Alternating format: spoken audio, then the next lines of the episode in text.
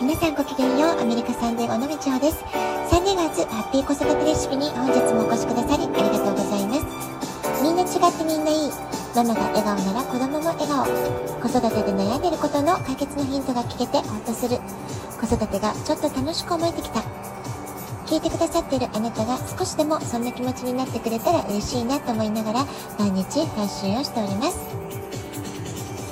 今日は一日中曇り空のサンディエゴです。えー、今朝午前中はね、引っ越し後の体のメンテナンスということで、2週間ぶりにカイロプラクティックの治療に行ってきました。えー、怪我で痛めた腰や頑張りすぎ注意を教えてくれるふくらはぎ、えー、過去ね、そういったところがちょっと痛いなって感じたんですけれども、今回はそれほど痛みがなく、えー、腰や足周りは問題なかったんですけれども、え今日はですね、首周り、特に左肩がすごく固まっていて痛いなというふうに感じました。肩こりの原因はいろいろありますけれども左肩が特に固まるっていうのは精神的ストレスから来るものだそうです、えー、特に左肩の不調っていうのはね女性に起こることが多いんだそうです。で胃の不調から肩こりにつながる、まあ、そういったサインが左側の肩の、えー、不調こりということにつながっているというふうに言われています。引っ越しっていうのはねやはりいろいろなこと考えますし自分では無理をしないようにしているつもりでもあれこれ動いているので、えー、人連絡ね落ち着いた後今ぐらいのタイミングで疲れが出てくるんだなってことをしみじみ感じています。えー、今回私の引っ越しの場合は引っ越し後の1週間の間に自分の誕生日があったり弟の結婚式など、えー、たくさんお祝いのパーティーが続いたりもしましたですから日頃よりね、えー、食事の量も増えて、え日頃とちょっとね生活のリズムが違ったってことで、えきっとそういったことからも胃腸の疲れもあったのかなと思い当たることがありました昨日から、えー、朝のウォーキングを再開したんですね。ですから、まあ、これからクリスマス、年末年始やってきますけれども、その前にちょっとファスティングをしたりとか、えー、またね、少しずつ毎日のヘルシールーティンを取り戻していきたいなっていうふうに思っています。で昨日は早朝日の出前に息子と、えー、家から車で8分ほどのところにある人工の湖の周辺を歩いたんですけれども今朝はカイロプラクティックの治療前に少し時間があるなと思ってカールスバットステートビーチという、えー、ビーチをね歩いてきました。えー、週の後半はねまた雨が降るような予報が出てますから、えー、まだ晴れ間が見えるうちにしっかり歩いておきたいなっていうふうに思っています。あなたがお住まいの街はどんなお天気でしょうか？さて日本の方はねもう冬至を迎えていらっしゃる頃じゃないかと思います。え今年は12月22日が冬至です。1年のうちで太陽が出ている時間が最も短い1日ということになります。え冬至を境に自然を司る陰陽のエネルギーというのは陰から陽へと大きく変わります。陰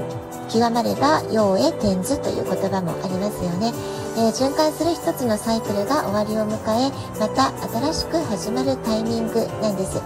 ですから生から動への変化を感じる時でもあるんじゃないかなと思います。そのためね当時は無からゼロからえー、U を生み出す。何かを生み出す、まあ、そういうパワーが最も強い時期というふうに言われています。えー、私は明日冬至の日に今年最後のパブリックセミナーとなる介護保険のセミナーを開催する予定にしています。年末のこの忙しいさなかに、えー、タイミング、このタイミングでね、学びに来てくださる方っていうのは、きっと来年の計画を今からあれこれ考えて、えー、真剣に検討しておられる方なんじゃないかなというふうに思っています。えー、心を込めて私もね、準備をしたいなというふうに思っています。掃除といえばですね、日本には昔から受け継がれる様々な風習があります。例えば、運気が上がる運がつく食べ物、みかんとか、人参、銀杏、金柑、寒天、かぼちゃ、うどん、まあ、かぼちゃのこと南京って言ったりしますよね。えー、運がつく食べ物を食べるという風習があります。で、中でもね、南京と呼ばれるかぼちゃなんですけれども、緑黄色野菜が少なくなる冬の時期に、ビタミン E やビタミン A が豊富に含まれる食材ということで、えー、風邪の予防に予防にもね、とても効果的な食材の一つと言われております。だからね、かぼちゃを食べる習慣っていうのが、当時の日に、え根付いていったんじゃないかなと思います。それから当時の日のお風呂といえば、ゆず湯が思い浮かぶんじゃないでしょうか。この風習も江戸時代から始まったものなんだそうです。江戸時代は香りの強い柚子を浮かべて厄除けのみそぎという意味合いが強かったようなんですけれども、まあ、現代の、ね、科学で、えー、これを解明していきますと柚子の顔には皮には代謝を円滑にして、えー、疲労回復効果があるクエン酸とかビタミン C が豊富に含まれているんですよね。ということもあって血行促進や冷え症改善の効果が見込まれています。えこう考えると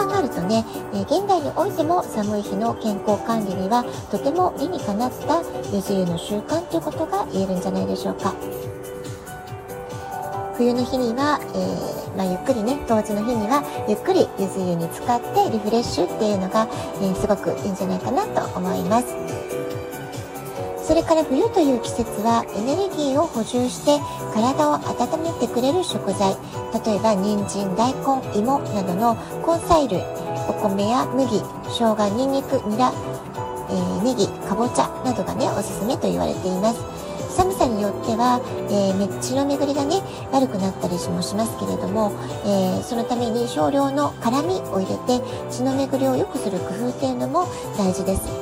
汗を大量にかくほどの辛みの強いものはかえって体の熱を奪ってしまい逆にね冷やしてしまうことにつながるとも言われていますからえ辛みもほどほどにっていうことは注意事項になりますけれども、え、バランスにね気をつけながら辛いのもものも少し、え取り入れるといいんじゃないかなと思います。それからね塩辛いものの取りすぎっていうのは腎を乱すと言われていますと言いますのも冬という季節は腎、えー中医学的には腎の季節っていう風にも言われているんですよね。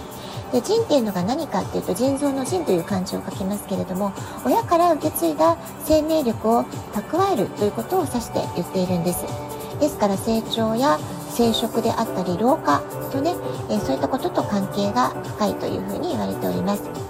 それから水の代謝に主に関わる器官ということで腎臓や膀胱耳骨髪の毛まあ、こういったね体の器官と関わりが深いというふうにも言われています。この腎の動きを良くしてくれるのが黒い食材なんですね。黒ごまとか黒きくらげ昆布黒豆、えー、黒ごまナッツ山芋、まあ、こういったね、えー、黒いものっていうのがおすすめだと言われております。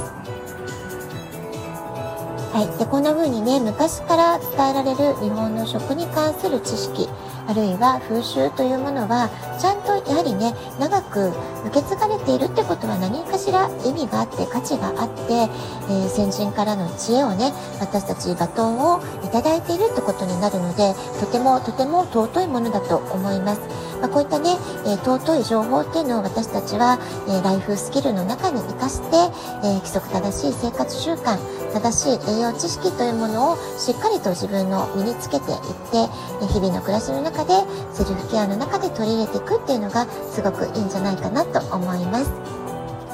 えー、生活の中でねこういった今お話ししたような、えー、昔ながらのおばあちゃんの知恵的なね、まあ、そういった食生活の、えー、知識というものをうまく楽しく活用しながら元気いっぱい冬を乗り切っていきましょう。ラジオトークアプリインストールしておくといつでもスマホから聞くことができます。あなたからのお便りお待ちしております。では今日はこの辺で今日も素敵なお時間をお過ごしください。ごきげんよう、部長でした。さようなら。